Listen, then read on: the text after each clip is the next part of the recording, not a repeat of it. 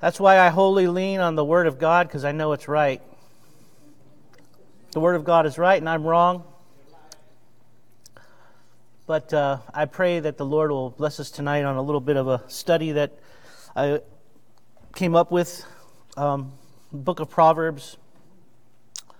Before we go to the Word of God, let us go to the Lord in prayer. We'll wait a few minutes while everyone's getting seated. But if you have your Bibles, you can turn there to Proverbs chapter 1. This will simply be a little introduction to the book of Proverbs. My son, he just turned 12. Yeah, the young one. And I, I told him I was going to bar mitzvah him by reading the Proverbs to him. I said, You're no longer 11, you're 12, you're a young man. So is he what? Is he busy? Busy? No, is he missing? Tonight? No, to I'm not sure I understand. That's normal for in other words, you scare. Is he missing? He can't be found? No, no, I trap him. Um, he's still young enough where I can wrestle him down. My oldest son, it's like, forget it, you know. But uh, no, he's not missing, not yet. Um, but when he goes missing, he'll have the word, and that's what I'm praying for. Because you need the Proverbs, they really help. And uh, I hope we can see some of that tonight. I'm just a sinner saved by grace. I don't know about you. But the Lord is good. Um, I don't get to speak much. When I was in fourth grade, my fourth grade teacher said we need to all say how now brown cow together to work the muscles in the mouth and get exercise to be able to speak. But I'm praying that the Lord will speak through me and bless you this evening. So let us go to the Lord in prayer. Our most gracious Heavenly Father, I come to you in the name of the Lord Jesus Christ, our only way to you. And I'm just praying that you would bless tonight's message, tonight's study in the simplicity of your word, although it be complex, Lord, have mercy upon us this evening. Bless every heart here, every mind, every seeing eye and hearing ear. You've made them both, so we're praying that we would see wonderful things out of your law and that we would hear things that will not only be heard, but that will be used and utilized for us, your people, as we traverse this world that you've created. Lord, have mercy upon all those who are still traveling out here or those who are out in the internets. Lord, we pray that your word would bless them as well. We pray these things in Jesus' precious name. Amen. So, tonight will be just a introduction into the book of Proverbs. The book of Proverbs, there's a Hebrew word that means to be like and that word is mashal. What do you think that means? To be like. We know that the Word of God had come down in the form of a man.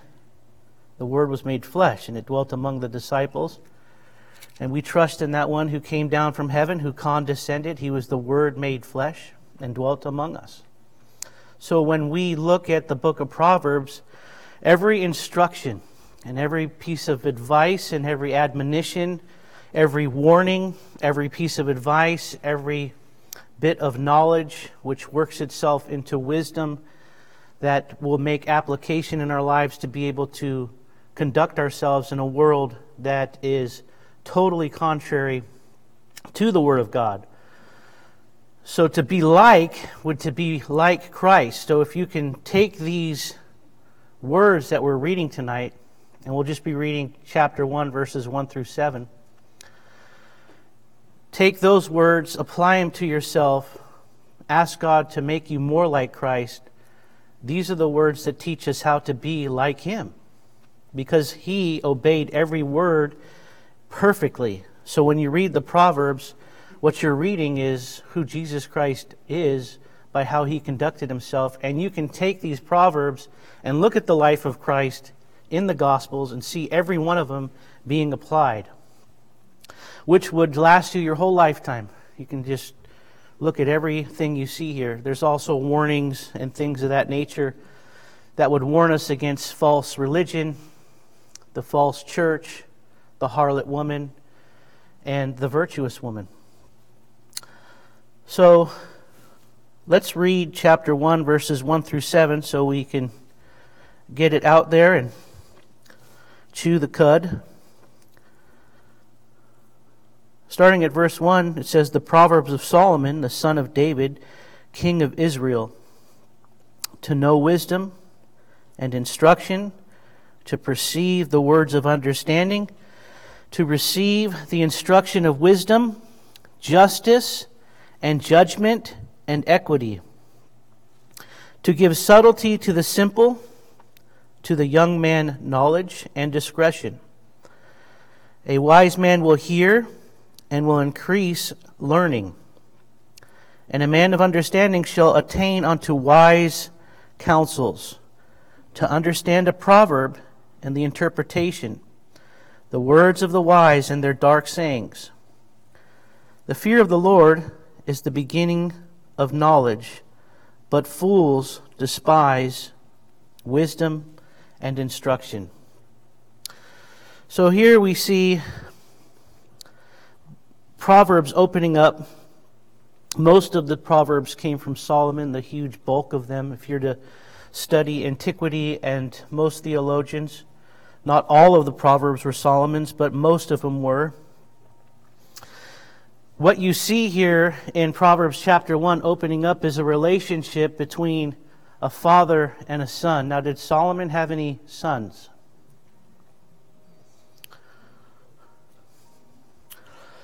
Well, he did have one son, according to um, theologians. His name was Rehoboam. You can read about him in 1 Kings 14:21, and he had this from his first wife one year before he became king. He also had two daughters, Basmath and Taphath. So, in one regard, you can see that he is acting as a father and he's historically giving advice to his son, perhaps.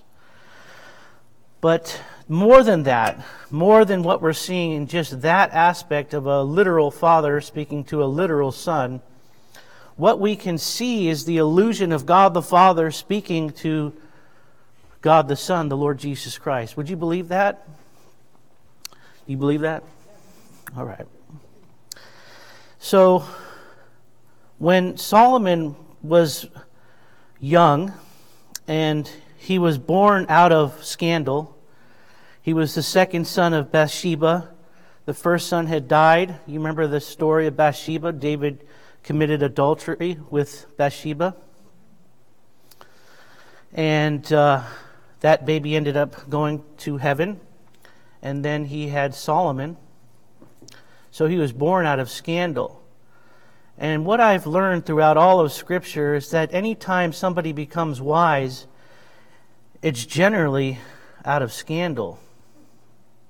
It's out of sin. It's out of wickedness. It's out of things that aren't perfect. But God uses these people because you begin to learn a lot quicker when you're going through trouble and trials and tribulations. Wouldn't you find that to be so? I think that's why we're all here for Tuesday night in prayer, right? But you're blessed. You're blessed because God gives wisdom to people that are in those situations. Even David would say, Don't give me too much, lest I forget you. And don't give me too little, lest I find myself begging. So a just balance is the Lord's delight. But when we go through trials and tribulations, especially with family members, family, world events where we're suffering, it draws us closer to Christ. Two times I heard this week, and I think it comes from a Roman Catholic tradition. And it said that the devil doesn't want people to go through trials and tribulation. He'll just leave you alone so that you won't call upon God. Now, I find that to be true, but remember, the devil is God's dog. And he's not going to do anything outside of God's sovereign decree. And God will put you through the trial, not the devil. The devil might be used, but he's not the one in control of that trial. it's God. And so Solomon early on would see these things with his father, David, and all the trouble that David had to go through. And David was a wise man. He was a man after God's own heart, so he had to learn these things. But let's put 1 Kings 3 7 on the screen to kind of give us a idea of what happened with Solomon when he was asking for wisdom. He was very young. And so the question I would have is was this wisdom just automatically given to him? Or did he have to go through experiences to attain this wisdom and knowledge? I would say the latter, because through experiences when wisdom is gained. So he would have to ask, And now, O Lord, my God, thou hast made your servant king instead of David, my father, and I am but a little child. Now remember, unless you humble yourself as a little child, you can't enter into the kingdom. When you're humble, then you're exalted. When you exalt yourself, you're abased. So it's starting out of humility, and he's asking the Lord for wisdom. I know not how to go out or to come in. He's asking the Lord, I need help. And the Lord does give it to him, but he had to go through so much to get this type of wisdom to be able to tell sons and daughters that would come into the kingdom throughout every generation. So that's why we read in the book of James if you want to get wisdom, ask the Lord for it, and he will give it liberally. You have not because you ask not, right? Ask the Lord for wisdom and see how much trial and tribulation you go through and how much it'll stick after that. It doesn't go away after that. You get to keep it, it's yours. It's a gift, but you have to go through so many things to get there. Now, just to give big picturesque um, visions for you to see what I'm talking about here, Solomon, after he had asked for these things and he started to rule in the kingdom between 970 and 931, his first wife was out of Egypt. But that wasn't the first wife. He had 699 to go. Then he had 300 concubines, so he had a thousand women he's dealing with. Do you think that would give you some type of wisdom about women? So, all these proverbs are learned through experience. And um, it's a blessing to see that he would go through these things through those type of experiences. And then if you read the book of Ecclesiastes, it's kind of his that's the called out ones, his confession where he speaks about going out and seeking to find all knowledge that he experienced everything there was to experience under heaven to the point of madness. But then he would say at the end of that book, This is the whole duty of man fear God and keep his commandments. And he said that through the very experiences that he had gone through. The Proverbs of Solomon, son of David, king of Israel, to know wisdom and instruction. I would like for us to put a value on this type of wisdom. You can't buy it with gold, you can't buy it with precious stones, but God gives it to you freely. Turn to Job 28. And here, Job, this is one of the oldest books in the Bible where it talks about all throughout time, men have traversed this world and sought out riches. They've sought out treasure. And so the value of this wonderful book of Proverbs far exceeds the very riches that this world can offer you, but it's the riches of the knowledge of God which we find in Christ Jesus our Savior that is the ultimate riches. But just to demonstrate that man has always gone out to seek riches, Job put it this way But where shall wisdom be found? And where is the place of understanding? You can go to verse 13. Man knoweth not the price thereof, neither is it found in the land of the living. So he understood that wisdom is not found simply by traversing other lands. It's found in the Word of God, and it's found in God. God is the very essence, the very personification in the Lord Jesus Christ, wisdom. And so you see the value. You've seen, if you read history, man has just been searching for riches in the world, searching for wisdom, seeking those things which would benefit him. But as we know, um, for God so loved the world that he gave his only begotten Son, that whosoever believeth in him should not perish, but have everlasting life. That's a blessed treasure itself to understand that promise. If you're a whosoever, that the difference is that men love darkness and not the light, where that actual wisdom exists. So, being in the Word of God is a place of light where our natural carnal minds are at enmity with God and will not want that type of heavenly spiritual wisdom. We will seek carnal wisdom that'll benefit us in the flesh. That's the natural disposition of the human race. So, this wisdom and this benefit of the book of Proverbs to receive the instruction of wisdom, justice, judgment, and equity is a spiritual matter that comes from God. If we truly were seeking after wisdom and true justice and judgment and equity, and equity is that thing where if America was truly seeking to be a wise country, and America is often referred to as a woman, she would have equity, but I think we're $31 trillion in debt. So something's wrong. There is no equity.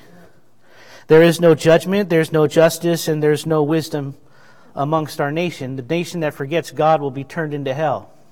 But you, O little flock, you're blessed. You're blessed. You have all spiritual heavenly blessings in Christ Jesus our Lord, and whom we sit with. We sit with Christ in heaven, sitting and watching the world, watching America, $31 trillion in debt that can never be put back. It's almost next to impossible. With God, all things are possible. I believe if one man, if God would give him, actually was in a place of authority and said, we are sinful and we need to repent. God have mercy upon us. God would do wonderful things. And he does in his local church, and he has throughout all generations. But justice and judgment and wisdom belongs to the Lord and it belongs to his people. So we get to sit in heavenly places and just watch this whole unfolding of God's uh, drama, his uh, redemption, the drama of redemption. That's what it is, the drama of redemption. So also uh, put up Matthew 13:44 as another proof text of the benefits and blessings of wisdom and value of this wisdom. Again, the kingdom of heaven is like unto a treasure hid in a field, the which when a man hath found it, he hideth it, and for joy thereof goeth and selleth all that he hath, and buyeth that field. Now, that tells me that's not us going out and looking for treasure and finding it. Let's look at this with gospel lenses. Jesus Christ left the Father, came down, assumed a human nature, and then sought us out as his own treasure. And he left everything. He sold it all, all his glory, to come down in the likeness of sinful flesh to redeem a people for himself. Praise God that we are his treasure.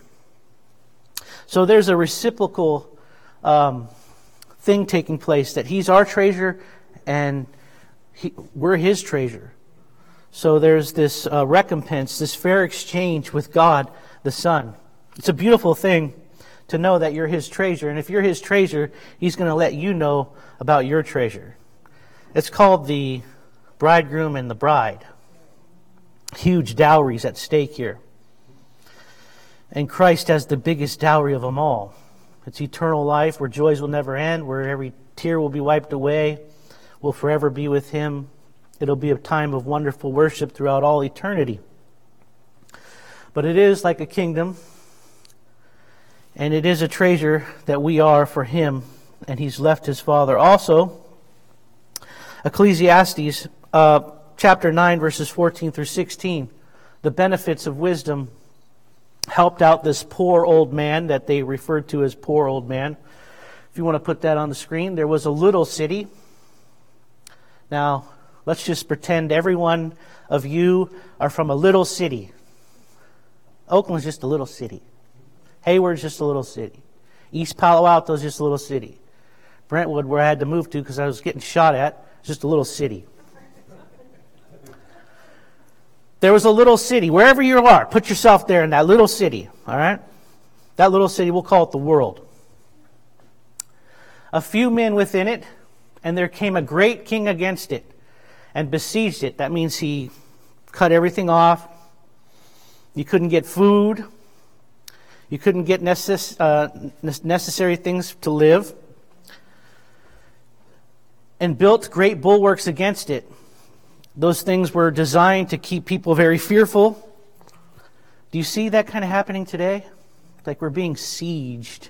Like everything's, you can't even talk about certain things without sensing that maybe you're going to offend somebody. I was on a meeting the other night and everyone was identifying themselves as he, him, and they, that. And I don't, I said, when I identify as a purple Twinkie, does that count?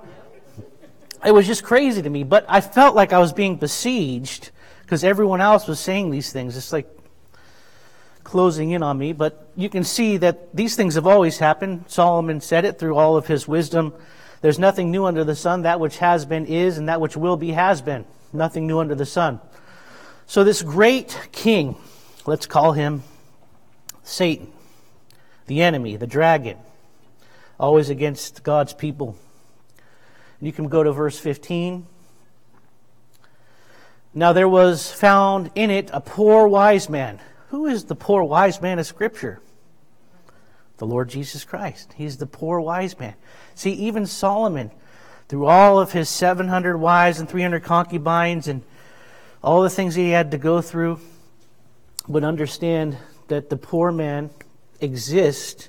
He's altogether man, he's altogether God who would come in the disposition of, uh, dispensation of time and deliver a city. By wisdom, he delivered the city. Here's the, the part that is so scary to me. Yet no one remembered this poor man. No one remembered this same poor man. Is that what we're seeing today? That no one's remembering that Jesus Christ came down into this world, a small city, and he saved us from Satan and delivered us from his besiegement, from the bulwarks that were set against us. We're free, men and women in Christ Jesus. We are the Lord's free men. It's a paradox, but we're free and we're a slave of righteousness. But in that, we're free. We've been freed. We've been, we were captive, and then we've been made captivity to Christ now. We've been trans ported out of the kingdom of darkness and put into the kingdom of light. And now we're truly free because the truth shall set you free. And what else? Uh, then said I, wisdom better than strength. Nevertheless, the poor man's wisdom is despised. Remember, who was despised? He was despised and rejected by his own people. And his words are not heard. And that's what I want to drive home tonight that the words which are in the book of Proverbs are not being utilized as much as they should be, especially with me. I'll speak for myself, but these words are precious because they teach you how to war a good warfare spiritually. They teach you how to deal with the things that are taking place in this world. They show you what things will happen. So you can see there, there are benefits to this wisdom that this poor man had. And if indeed we're seeing Christ as the poor man, the Word was made flesh and dwelt among us. So the Word personified, which is Christ, and the Proverbs that we're reading have great benefits to them and will teach us some things. It'll give us purpose, it'll create plans, and it'll show us what true perfection is. Because when these words, which are a father to a son, are obeyed in perfection, it can only be done by Christ. You can see perfection. And as perfection was being laid out, that perfection was for you. Because remember, salvation is locational. When you trust in the Lord Jesus Christ with all your heart, and you lean not on your own understanding, and you're acknowledging Him in all your ways, what's the promise? He directs your steps.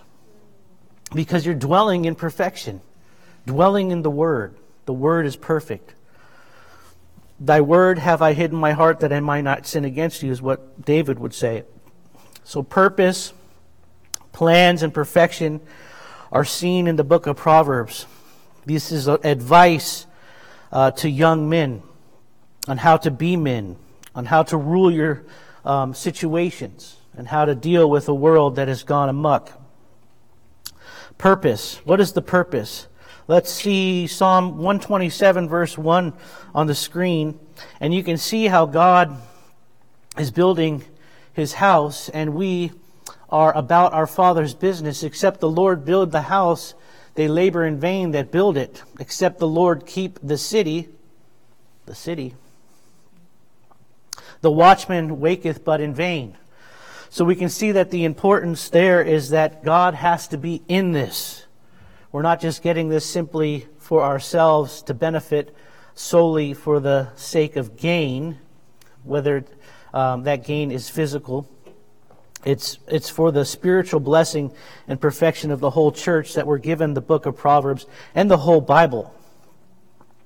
And then uh, these plans that God has for us, you can see in Ephesians chapter 2, verse 10. You can put that on the screen. For we are his workmanship, created in Christ Jesus. There's the in part. In Christ Jesus, location. That's where our perfection is. We're perfect in Christ. Onto good works, which God hath before ordained that we should walk in them. So if there is good works to be done, and that it is ordained that we should walk in them, how shall we know what these good works are? And how shall we know how to perform those things which God is talking about here unless we receive instruction from the Word of God? And one of those places is the book of Proverbs. Does that make sense? Am I making sense? All right, I don't do this much, so I got to, you guys looking at me, and I got to make sure you're with me. I know it's Tuesday night. I've been up since 2 a.m., but I did sleep in the room over there, so I got a little bit of sleep. So purpose, plans, and perfection. Our perfection is in Christ. How do we know that? How, do, how can I tell you that in Christ Jesus we're perfect? Turn, uh, 1 Corinthians, this, these are memory verses that we've all been accustomed to here at Grace. But of him are ye in Christ Jesus. Now, if you're in him, who of God is made unto us, see, these are the blessings being in Christ. You have wisdom, righteousness, sanctification, and redemption. Wisdom is the very thing that is, has the ability to um, act or respond to things that are taking place in the world to benefit the church. We receive knowledge, and we'll talk about that too, but knowledge is only the thing we learn. It has to be chewed upon and chewed upon and experienced that's why when we talked about Solomon asking the Lord for wisdom, it wasn't something that was just given to him right then and there, and he was wise from that point on. He had to grow into these things, just as you would see with the Lord Jesus Christ, that he had to grow in the knowledge of God, as we see. I think it's in Luke 2.52. So we have our perfection in Christ. Can you put uh, 1 Corinthians 9, verses 25 through 27? Every man that striveth for mastery is temperate in all things. How do you receive these things? It has to be done in temperance. Um, it doesn't come overnight, it has to be done with patience. If we want to strive to be, like the title of the book of Proverbs, Mashal, to be like Christ, if you're striving to be like Christ, we know that He is conforming us into his image. Not at all times this is pleasant, or it could feel very um, woesome sometimes, but as we strive for mastery, we want to learn about how to be uh, knowledgeable, but not just knowledgeable, but how to uh, be wise people, to be able to perceive things, to be able to look at the landscape of our time, and to be able to discern what is right and what is wrong. If God tells us that in Isaiah they, that he would pick uh, delusions for the people that were rebelling against him. That's Isaiah 61. Look at it in your own time. And then the Apostle Paul would affirm Isaiah in uh, Thessalonica by saying um, that he would give the apostate church, which is falling away, over to a strong delusion. Does anyone want to fall into strong delusion tonight? I don't. But it, if God, if if, if it weren't for the grace of God, we would. That's why we've got to remain humble um, to know that there is this strong delusion taking place upon the apostate church. If you're his elect, you're protected. You're forever his. You cannot lose your salvation. We believe in eternal security. So you're blessed to know that we cannot fall. His people, his elect, chosen in Christ before the foundation of the world, can never fall into these delusions to where it would take away your salvation. But there are times when we've been tricked I'm sure, when we've been snared into somebody trying to hustle us and we fell into the delusion that they were spinning in front of us, we all are susceptible to lies and deceptions. And the book of Proverbs are there to make us so we can discern the times and discern what's going on and to know the nature of man, to know that man is totally depraved by nature. That man by nature does not have our best interest. He has his own interest and does not care for the things of others. But if we strive for this, God will give it to us. Now they do it to obtain a corruptible crown, but we, now this was speaking of sports. If you want to be a good boxer, you do shadow boxing and you punch the bag and you're getting in shape and your breathing exercises are getting better. I, I'm working on it, folks. I'm working on it. But I'm striving, for, I'm trying to do it the right way eating right, you know, running, swimming, doing those things which are good for my body. Uh, I got to do it the right way, but that's for a corruptible crown. That's something that's going to perish, but we are doing it for an incorruptible crown, which is eternal. So, beginnings, uh, this subpoint C, we'll move to subpoint C, where I talk about uh, here in my notes real intelligence. I know Pastor Jesse has been talking about artificial intelligence. And what's interesting is that as we go through our lives as the children of God, we fall and we get up. We fall and we get up. We fall and we get up. A just man will fall seven times, yet shall he stand up. And what happens when he falls? What should be happening is, is that we're learning from our mistakes. We're learning from our past sin not to do those things again because they cause certain things that hurt us and it hurts other people. And that's what Proverbs should be promoting for his people is that we will make mistakes. We will sometimes fall into sin. We don't desire this. The heart of the believer will always be, be remorseful for sinning. We do not wish to sin that grace may abound. But in real intelligence, in real life intelligence that God has blessed us with according to His Word, we learn from these things and we get better at it. We should be getting better, right? Don't they say um, insanity is when you're trying to do the same thing, expecting a different result, but it never is different? It's always the same, but you keep doing it. That's our nature. But in God, we're always growing. There's a growing aspect. We're not getting more holy to where we're more acceptable based upon the things we're doing. That's not what we're saying here. We're learning from the Word of God, which is teaching us to grow in the knowledge and grace of God. And I was talking to Pastor about this. Most old preachers, old preachers that have been around for a long, long time, will tell you and I was talking to Brother Arthur about this. there is something that has to do with being authentic and honest about who you are that's a blessing to others. Because if you come off and you're trying to put on a show and put on fronts and you're not being genuine, people can perceive that and it's not going to help them.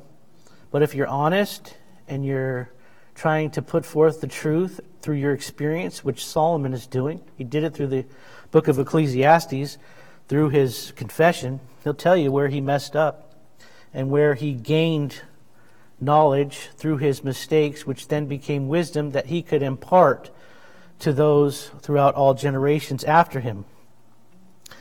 But uh, real intelligence is always growing. Artificial intelligence is the same way, and here's, here's how this works.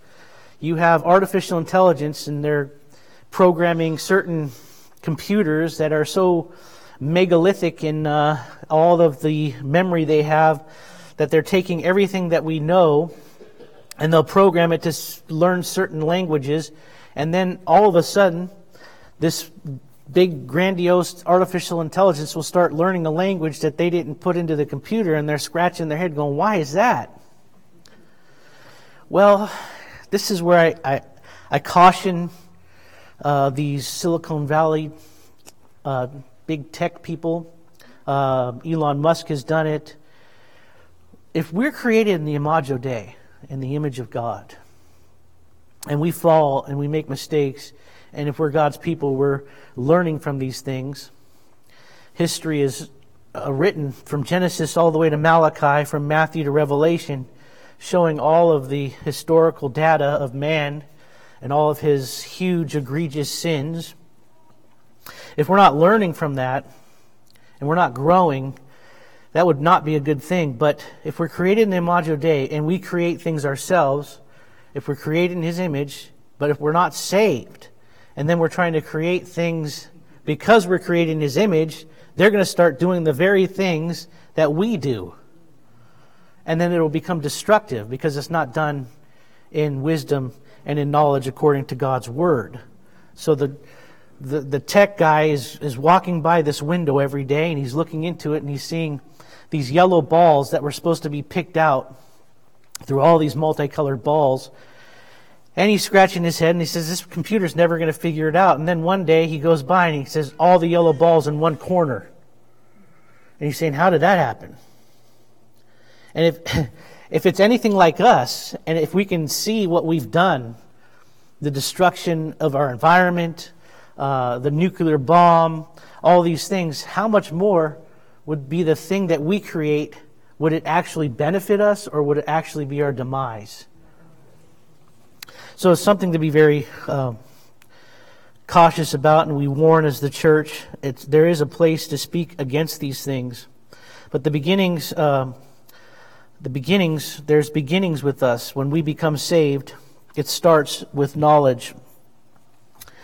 The wise man will hear, so we're listening, listening, listening, listening. The wise man will hear and will increase learning, and the man of understanding shall attain unto wise counsels to understand a proverb and the interpretation, the words of the wise and their dark sayings. So these things would be dark to us if we couldn't understand the light of Christ our Savior. And then it goes on to talk about avoiding evil men. Now, avoiding evil men. Where does this start? Let's first turn to Isaiah 5:20. Because he goes on he says the fear of the Lord is the beginning of knowledge, but fools despise wisdom and instruction. My son, hear the instruction of your father and forsake not the law of your mother. In Isaiah 5:20 it says, "Woe unto them that call evil good and good evil, that put darkness for light and light for darkness, that put bitter for sweet and sweet for bitter." Well, don't we see that everywhere? So that's the end result with the unsaved man. But with the believer, we know that we've been told, "Hear, my son, hear the instruction of your father and forsake not the law of your mother." Where you begin? If there's a father and a mother, That means it should be starting at home. Now, that is not to say that I come from a dysfunctional family. I guess we can call it that. I don't even know if that's a biblical word, but very dysfunctional. So, um, my mother and my father were not instructing me in the ways of the Lord, but I do remember God taking me out and using people outside of my family and bringing me to churches and planting a seed all throughout my life through His providence. But if everything was to be the ideal, we would see that this starts at home to hear the instruction of your father and forsake not the law of your mother. We see that in Deuteronomy 4 9 as the beginning of where these things should be started. Only take heed to yourself and keep your soul diligently, lest you forget the things which your eyes have seen, and lest they depart from thy heart all the days of your life, but teach them your sons and your sons' sons. We've been going through the book of uh, Exodus, and we've been seeing how God has used Moses and how they would forget so quickly the very things that God was doing, such as, you know, separating the Red Sea, walking on dry ground. These things, all throughout history, quickly things are forgotten. Remember the poor man in Ecclesiastes? They forgot how he had saved them from this king that was seeking to hurt them, and he was despised for his words. So that's why it's important to keep going back to history. Remember, history means uh, his story. It's his story, the unfolding of the drama of redemption. And so we can see that in our own lives. We have to remind each other of the very things that historically have happened so that they don't happen again. As the old, uh, I believe it was um, a philosopher said, those who forget their history will be doomed to repeat it. Something along those lines. And so it's important that we have reminders of the new covenant. The new covenant. Hebrews 10:16 if you put that up on the screen.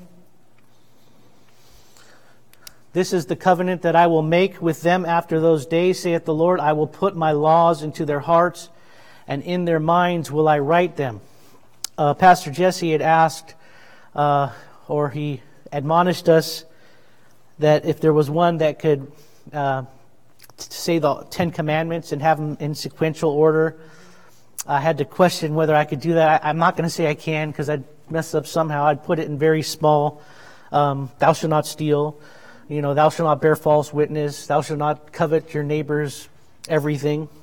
But all those things, you may not be able to articulate them, but as the believer, when you break those things, there is the Holy Spirit that checks you on those things. Have you noticed that? So those things are definitely written upon your heart.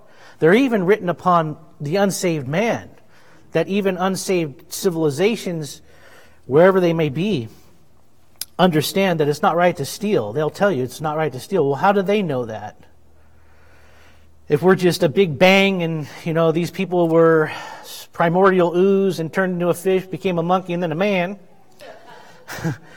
um, they, how do they know that? Well, then you're your psychologists, your crazy intellectuals will say, well, that's just been taught to them and that's how they see things. And it's just uh, a total denial of the truth, which is we are God's creation. And um, these things are, are written on our hearts, so we, we know right from wrong. But we want to be able to use these things so that we can benefit both ourselves and those who are in our lives. And we're told that we can do that. So we need to be reminded of this covenant that God has made with us, that He has written these things upon our hearts. So in the Proverbs, as you read them, there is an understanding that the Holy Spirit will, like the paraclete, He'll come up alongside you and remind you of certain things that you should know just by being created in the image of God. Also, Matthew chapter 11, verses 29 through 30.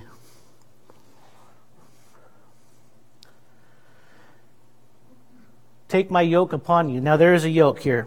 So, in verse 9 of Proverbs chapter 1, for they shall be an ornament of grace unto your head and chains about your neck. God, when He puts these things upon you, it's like a yoke. It's not a hard taskmaster yoke, but it is a yoke. You do need these things to be reminded. Um, some people uh, remind themselves by putting tattoos of things on their bodies. That's what they do. I don't have any tattoos. I, I want to put a big ship on my chest here, and you know, but I, am not going to do that. Um, I've always thought about that. Isn't that funny? Because this is like a ship. You know, we're going through the sea, currency, all that stuff. But God puts something on us to remind us. It's not seen, but He wants us to put it on, and it's the yoke of God's grace. It's the yoke of the new covenant. It's the yoke that Christ put, puts upon us. Uh, Matthew chapter 11, verses 29 through 30. Take my yoke upon you and learn of me, for I am meek and lowly in heart, and you shall find rest unto your souls. So if we know that the Word of God is Christ personified. And we take the Proverbs, we're, we're taking a yoke because we're starting to learn things. And with much knowledge comes much sorrow. That's part of what happens is that there is sorrow that, that takes place when you start learning the true nature of man, uh, God's redemption plan, um, how dark and evil the times are. These things can be um, sad to you, but that's why you need to just continue to look at the covenant God has a great plan for you and that we're going to be with Him and we'll understand these things that maybe where we're lacking in understanding, one day we'll be with Him. But we need to remind ourselves of the gospel and the hope that we have, which is fi- found in Christ Jesus, and then go out and be evangelical about it to tell others. Now, let's get into what's called the Great Conspiracy. Now, who believes in conspiracies? All right. So we just went through one of the craziest times in uh, my life, which was COVID. Um, watching the world shut down, you know, um, trying to make sense of everything.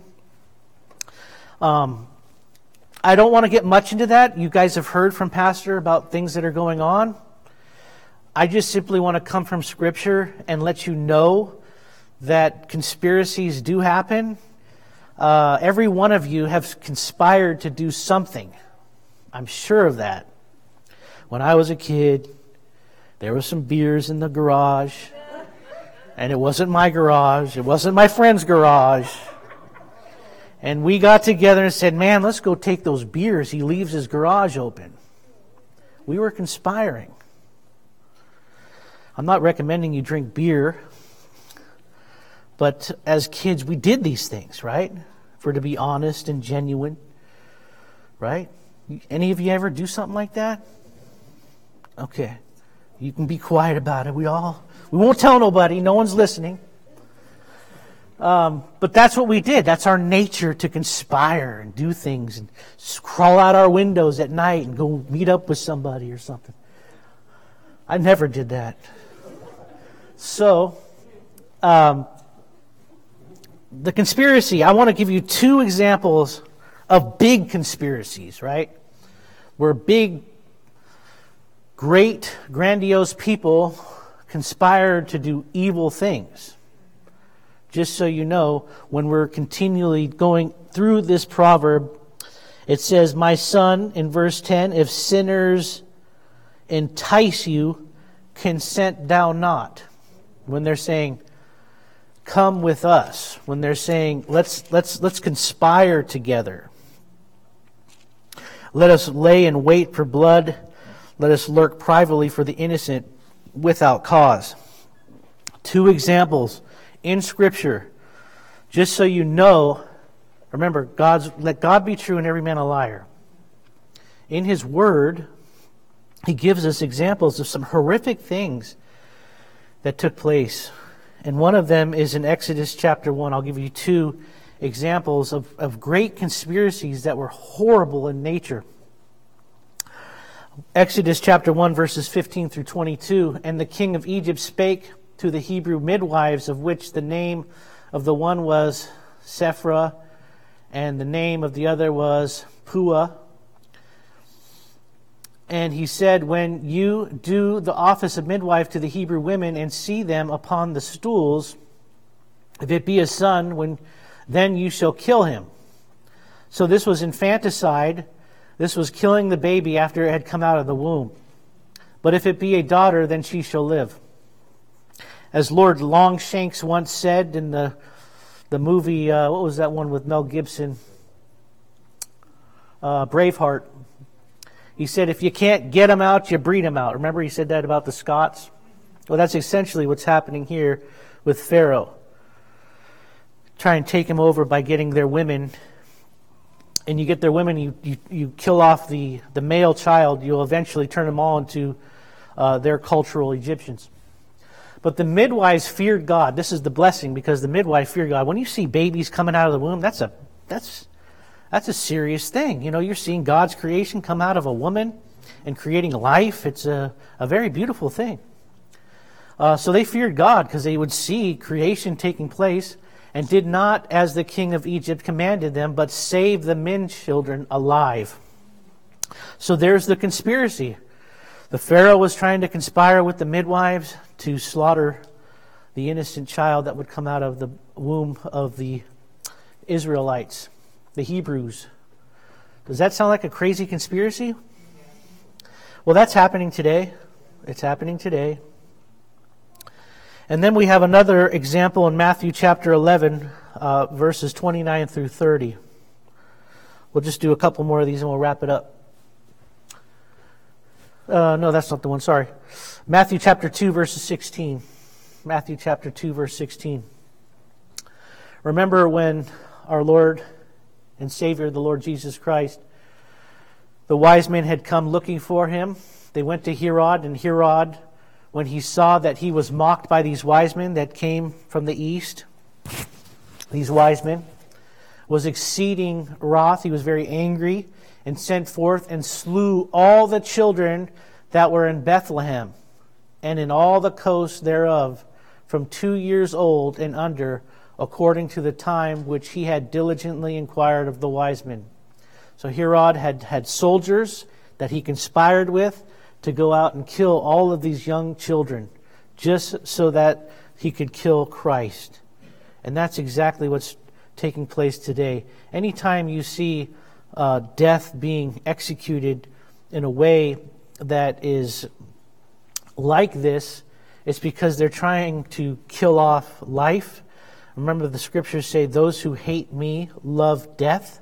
That's what the Bible teaches in regards to wicked men. And so we're reminded in verses 8 through 19 to avoid evil men. And so there are conspiracies that take place. They tell, they tell, um, they tell those who are um, in their midst, let us swallow them up alive as the grave and whole as those that go down into the pit. We shall find all precious substance in verse 13. We shall fill our houses with spoil. So I remember there was a guy with the tattoos talking about tattoos tonight. He had a big tree on his arm. And it said, Money is the root of all evil. And I said, Wait a minute, man, you got that wrong. It's not money that's the root of all evil, it's the love of money, it's the love of material gain.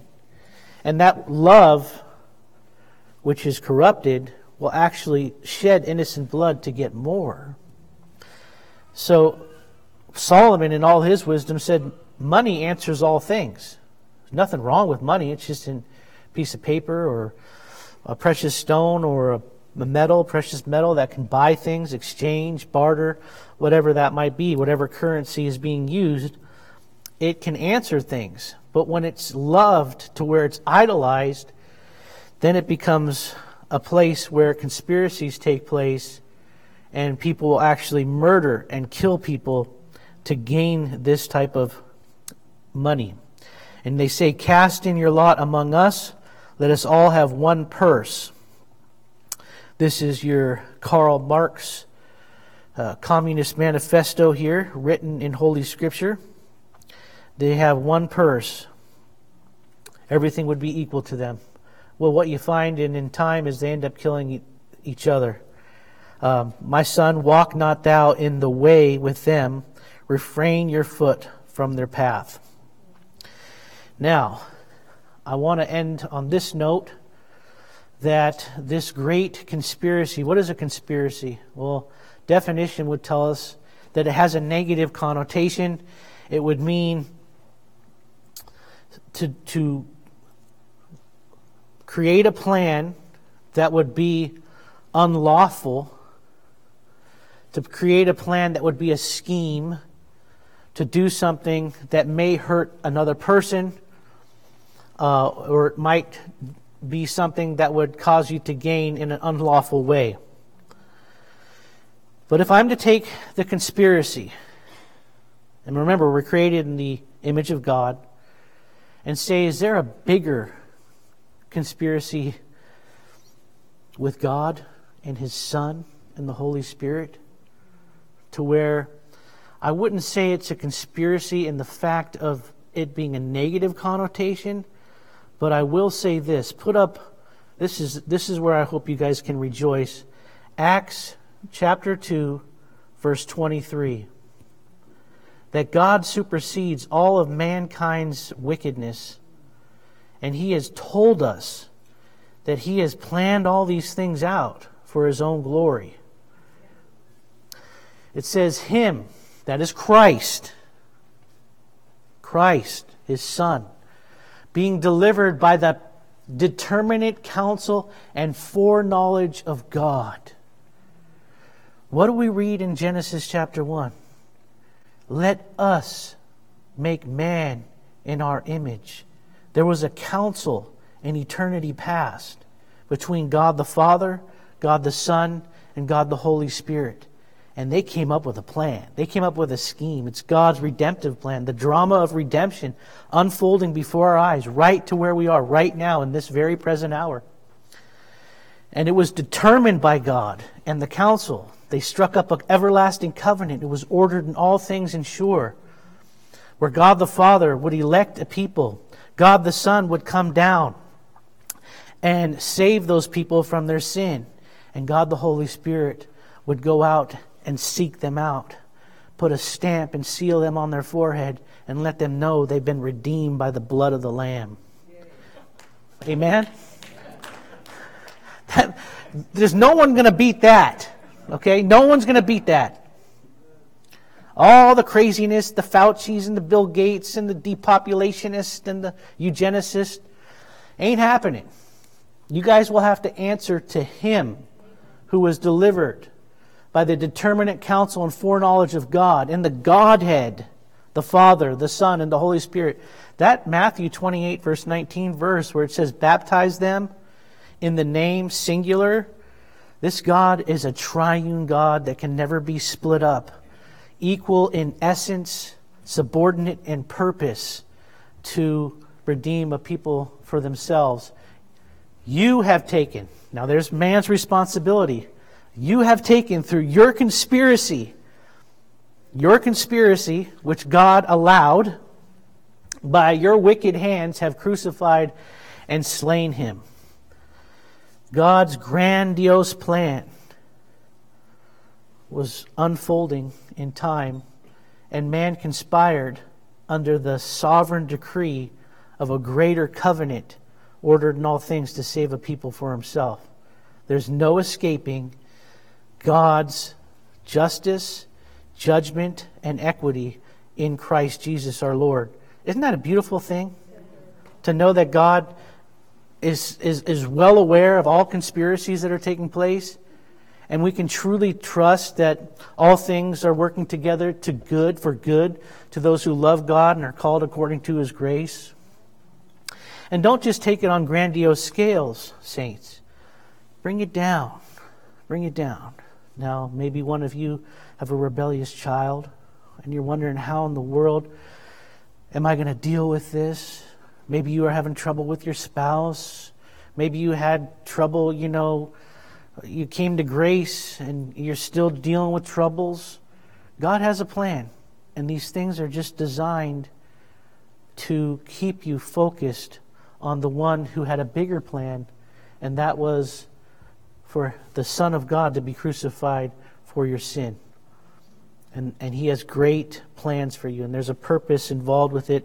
And the book of Proverbs is a great place to look into and see how this thing is being uh, unfolded for us. Um, perhaps there will be a part two. It'll be, um, we'll begin with wisdom's first speech and how it calls out to men and women in the evangelical way to come to this wisdom and learn of this wisdom so that you can understand the beauty of Scripture. Let us go to the Lord in prayer. Our most gracious Heavenly Father, thank you for this evening and thank you for this time. And we thank you and uh, we pray that uh, you'll bless the rest of this evening through the prayers that will be requested by the saints. In Jesus' precious name, amen.